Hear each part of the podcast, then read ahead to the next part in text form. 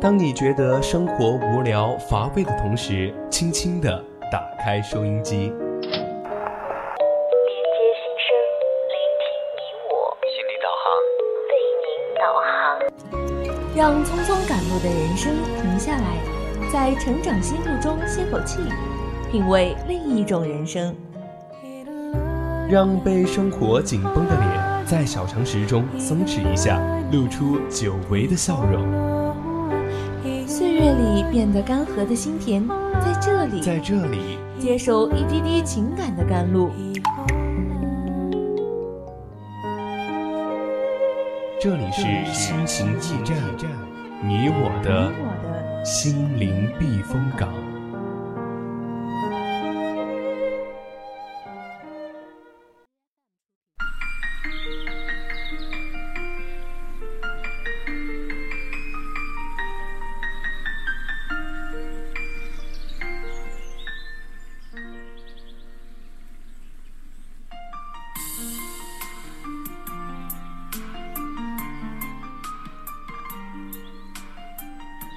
调频与您共享，亲爱的听众朋友们，大家晚上好啊！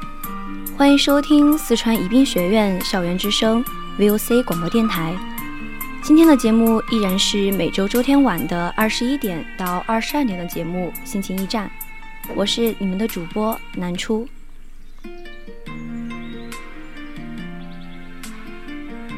在很多时候，每个人都应该有自己单独的时间和空间。自己加入一些比较有意义、对自己来说重要的一些人际圈子就足够了。剩下的时间还是应该留给自己，做一些自己内心愿意做的事情。每天准时收听我们节目的小粉丝们，如果想多了解我们更多的节目，那么你一定不要错过我们在荔枝的直播。你还可以发送弹幕和我们积极互动。一定要记得关注我们哦！在这里，你还可以收听往期节目，或者你也可以在微信搜索 FM 青春调频，关注我们的公众号。四川宜宾的听众朋友们，你还可以在收音机上调频 FM 一零零收听我们的节目哦。如果你想要与主播拉近距离，一起探讨，那就可以加入我们的 QQ 听友四群二七五幺三幺二九八。这里还有很多与你志同道合的小伙伴，走过路过不要错过，赶快加入我们吧！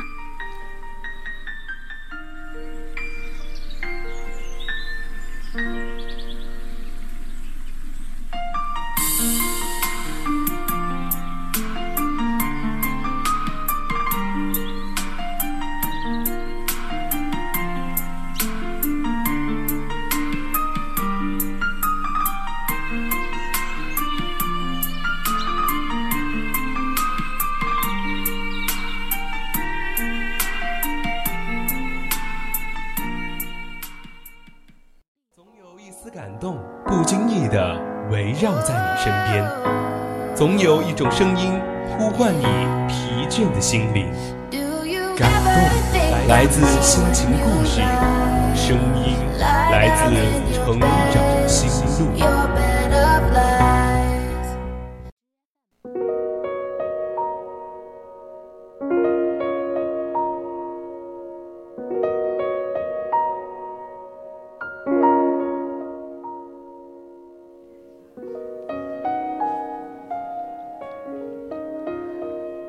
成长心路，说出你成长的故事。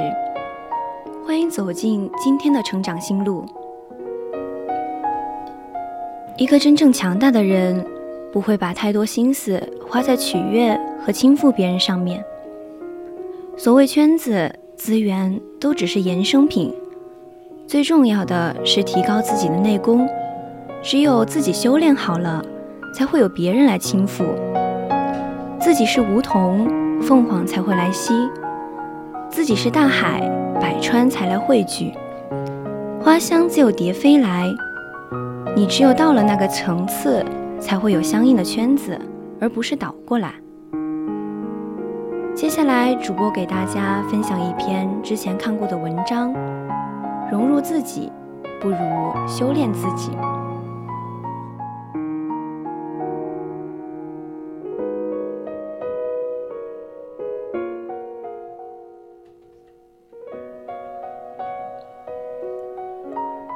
上有个问题：人最好的生活状态是什么呢？有个高赞的回答说：随性、随喜、随缘。仔细想想，深以为然。面对不合适的圈子，随性而为，不必咽下委屈去迎合；面对生活中的善事，随喜而做，不因因善小而不为之；面对人生中的聚散，随缘而定。不必辗转反侧去执着。有句话说得好：“该来的总会来，该走的总会走。人生不易，诸事当随。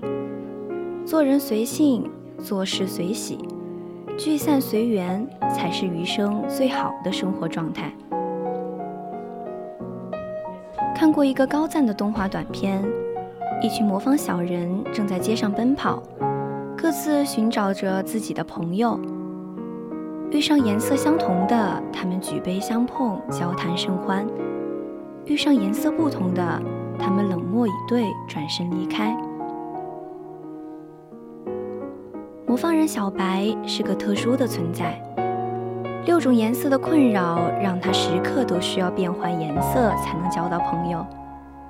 有天，小白精神恍惚，上前和一个魔方人打招呼时，换脸出了错。魔方人看到小白的脸后，立即端着咖啡后退两步，转身离去。小白捧着杯子站在原地，看着朋友远去的身影，缓缓地低下了头。之后，小白改变了眼脸的颜色，小心翼翼地靠近朋友。只是，还不等他靠近，朋友就无情地拒绝了。自此，小白开始频繁地换脸。某天，不堪重负的魔方散架，前所未有的如释重负，让小白幡然醒悟：原来需要极力迎合的圈子，是不属于自己的。于是，小白狠狠地砸碎了杯子，在一片觥筹交错中。孤单却恣意的奔跑离去，终于，在路的尽头，他遇到了真正的朋友。看完短片，难免会有人心疼小白，但是反观我们的生活，我们何尝没有当过小白呢？明明不受欢迎，却因害怕孤独强行改变自己；明明心有不喜，却为步伐一致，甘愿咽下委屈。强荣的背后是身处喧闹的人群，心却流浪在人海的漂泊无依。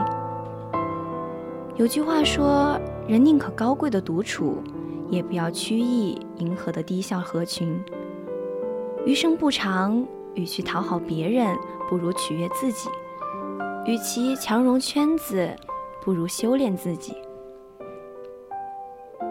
往后余生，多一分随性。少一分迎合，如此才能多喜乐，常安宁。认识一个姑娘，在北京读民办大学。到北京后，她就一直颇受表姐的照顾。姑娘的表姐是一位富商的女朋友，姑娘常常跟着表姐泡吧、搓麻将，渐渐学会了喝酒、玩骰子。北京对她来说，就是酒吧里的五光十色。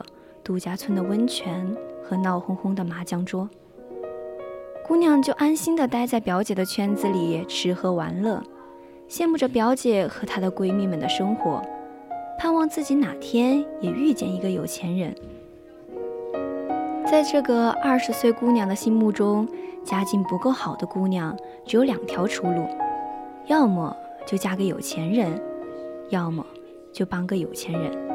否则，这日子简直没办法过下去。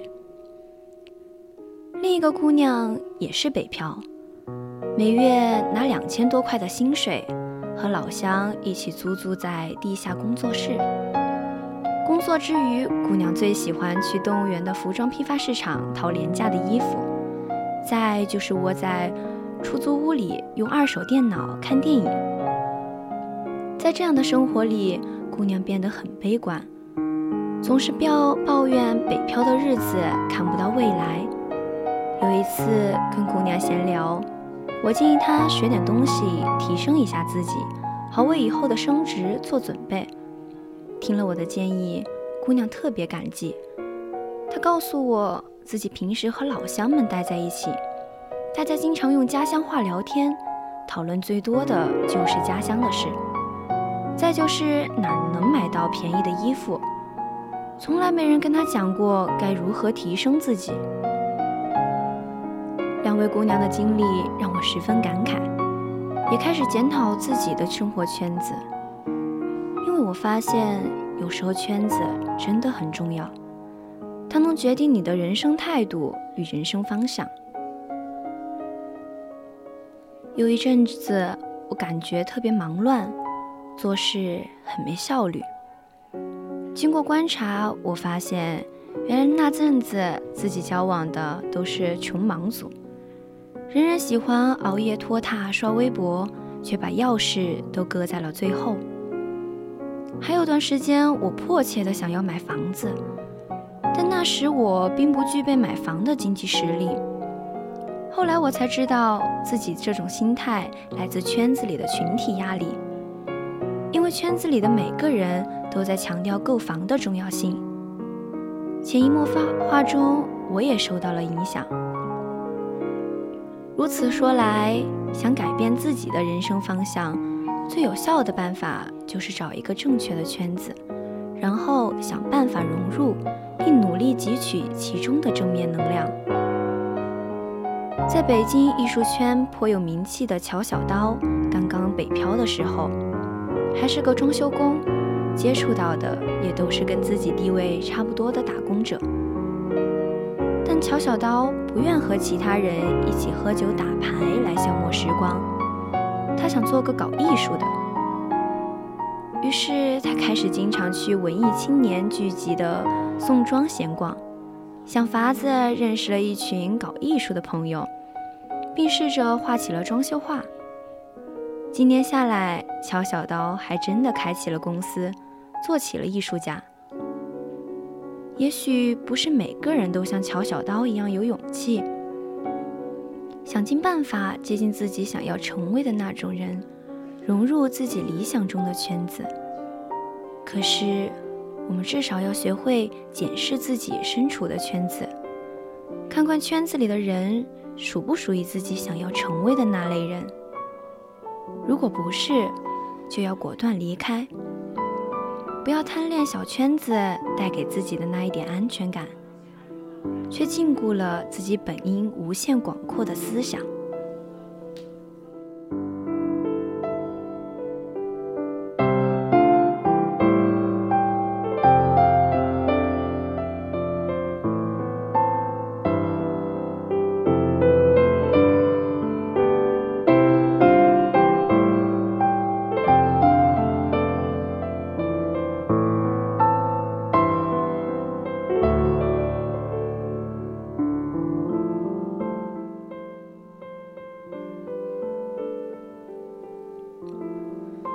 在大学之中，由于相对比较自由的学习环境，就很容易产生一种圈子性的从众效应。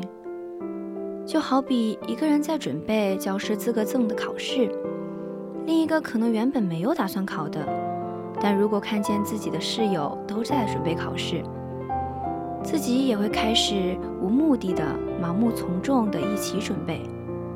但要明白。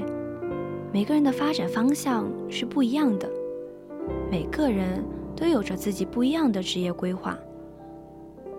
或许本是在同一个大学圈子之中，但圈子也是相互交错的，迟早都会产生分异。如果不能认清自己进入了一个错误的圈子，可能自己的发展就会受到严重的阻碍。一是因为不适应自己的圈子，提供给自己的并非自己想要的，但这也会占用自己大量的时间。就比如，你考了一个与自己职业规划毫不相关的证书。第二点就是圈子的适应效应。你在一个圈子久了，自己的思想可能就会被圈子化。比如，你原本想当公务员，但整天在一个当老师的圈子中，你可能就会改变自己的职业目标。听起来这是个积极的效应，因为帮助你更准确地认清了自己。当我换一个例子，你整天和一群爱打游戏的人在一起，最后变成了一个网瘾少年了呢？我想，这时候你才会明白。有的圈子对你产生的改变是负面的，而且是不可逆的。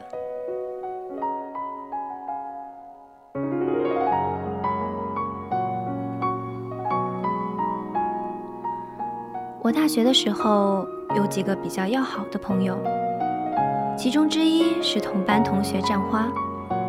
我们不仅是同学，宿舍紧邻，还都是学校广播站的成员。所以交往格外密切。有一天，意外听到有位男同学对我表示不满，原因是我只跟家里有钱有势的人做朋友，他觉得我这个人很世俗。初次听到这个评价，我十分诧异。我交往朋友从来不考虑对方家里的经济条件，身边的朋友也是自然而然相熟的，从无可以。怎么会在这位男同学眼里成了只结交权贵之人的人呢？我仔细回想一下，我从小到大的朋友，确实都是家教良好、富裕小康的。奇怪的是，我并没有刻意逢迎，大家自然相处得来。随后再思考，我发现了一个规律：你所处的家庭环境如何，就容易和相似家庭背景的人相处。你所带有的兴趣爱好如何，就容易和相同兴趣爱好的人走在一起；你所具有的格调水平如何，就容易和类似品格的人相处得来。老祖宗之言“物以类聚，人以群分”，所以，虽然我是个来自小县城的姑娘，却能和战花这个来自大都市的姑娘成为好朋友。因为我们性格相似，三观一致，爱好相同，谜题迎刃而解。原来圈子是有基础的，而这种基础是天生存在的，是你生来所在的家庭，是你天生乐观的性格，是你具有天赋的兴趣爱好。这件事我可以想通，但是那位男同学却始终想不通。这可能就是我们无法成为朋友的原因，也是他无法跟所谓有钱人成为朋友的原因吧。可能大家都遇到过这样一类人，他们天生好人缘，表面上跟谁都很友好，但是仅限于点头之交的友好。实际上，他们自己相对固定的圈子是不变的，这个圈子很严格。别人进不去，他们也不允许圈子里的人走出来。在圈子里，他们相互抱团，集体取暖，看起来是个好事情，因为人多力量大，有人帮着撑腰，确实底气更足。但是长久下去，真的好吗？事实上，这样的圈子注定会形成，因为总有这样的人存在。一类人自己不够强大自信，却格外期待成功，因此需要身边的人无条件的推崇自己，这是首因。次因是第二类人，这类人他们不擅长思考，基本属于人云亦云，也无法透过现象看本质。当然，他们不需要本质，他们只需要为他们撑腰的人。当这两类人遇到一起，必然形成圈子，而这类圈子往往就是所谓的小圈子、小团体。这样的小团体在小学存在，在中学存在，在大学也存在，工作之后依然存在。只要有这两类人的存在，这类圈子必然会形成。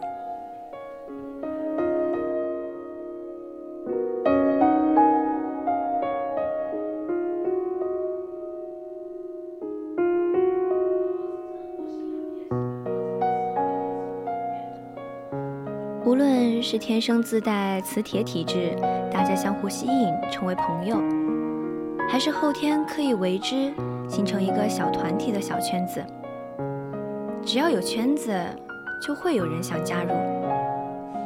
相对而言，第一类自然形成的圈子比较开放，只要是三观一致、爱好相同，就是圈中之友，无需费尽心力。只要做真实的自己就行。譬如读书会、朗诵会、广播听友会，只要你喜欢读书、喜欢朗诵、热爱听广播，就可以成为群中好友。想进想出，不强求。爱好是自己的事情，不因外界纷扰而改变。们朗诵圈里有位吕大哥，他热爱学习，练习朗诵不过一年有余。从普通话并不是很标准，到诗词歌赋信手拈来，每一次朗诵活动他都积极参与，甚至自己出资购买音响设备。前段时间的一个戏曲活动，吕大哥担任了男主持人，获得肯定，反响良好。这就是兴趣爱好的力量。驴大哥坚持自己的爱好，做自己的事情，自然而然就身在这个圈子中了。而有的人，并不是真正爱好读书或者朗诵，硬在圈子里刷存在感。久而久之，大家无不厌烦。其实啊，加入这类圈子，无需应激。与真正有类似家庭背景的人，出身和三观不易改变，相处久了自然分出亲疏远近。与真正喜好热爱的人，硬加入的人并不能与之产生火花共鸣，结局必然渐疏远离。与硬想加入的本人，表面加入小圈子，实际还是融不进去，那又是何必呢？与其想硬挤进圈子，不如想想如何潜心修炼，提升自己，守护本心。花香蝴蝶自来，日出自然暖心。第二类圈子是在人际交往中注定会形成的小圈子。想加入这类圈子，容易也不容易。容易在于，只要你足够优秀或者足够特别，融入圈子轻而易举。关键看你想不想加入。不容易在于小团体的排外特性。其实啊，无论是哪类圈子，都是天生而成、必然存在的。能不能加入，都是自然而然的事情。非要硬挤进去，也改变不了不是一类人的事实，结果只会无趣无意义。不如静下心来做自己喜欢且擅长的事情，找寻真的自我，提升自己，优化自己。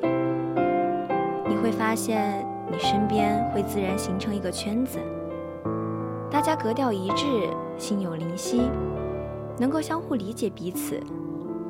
更重要的是，跟圈子里的好友相处，不费心神，轻松自由，这才是属于你自己的圈子。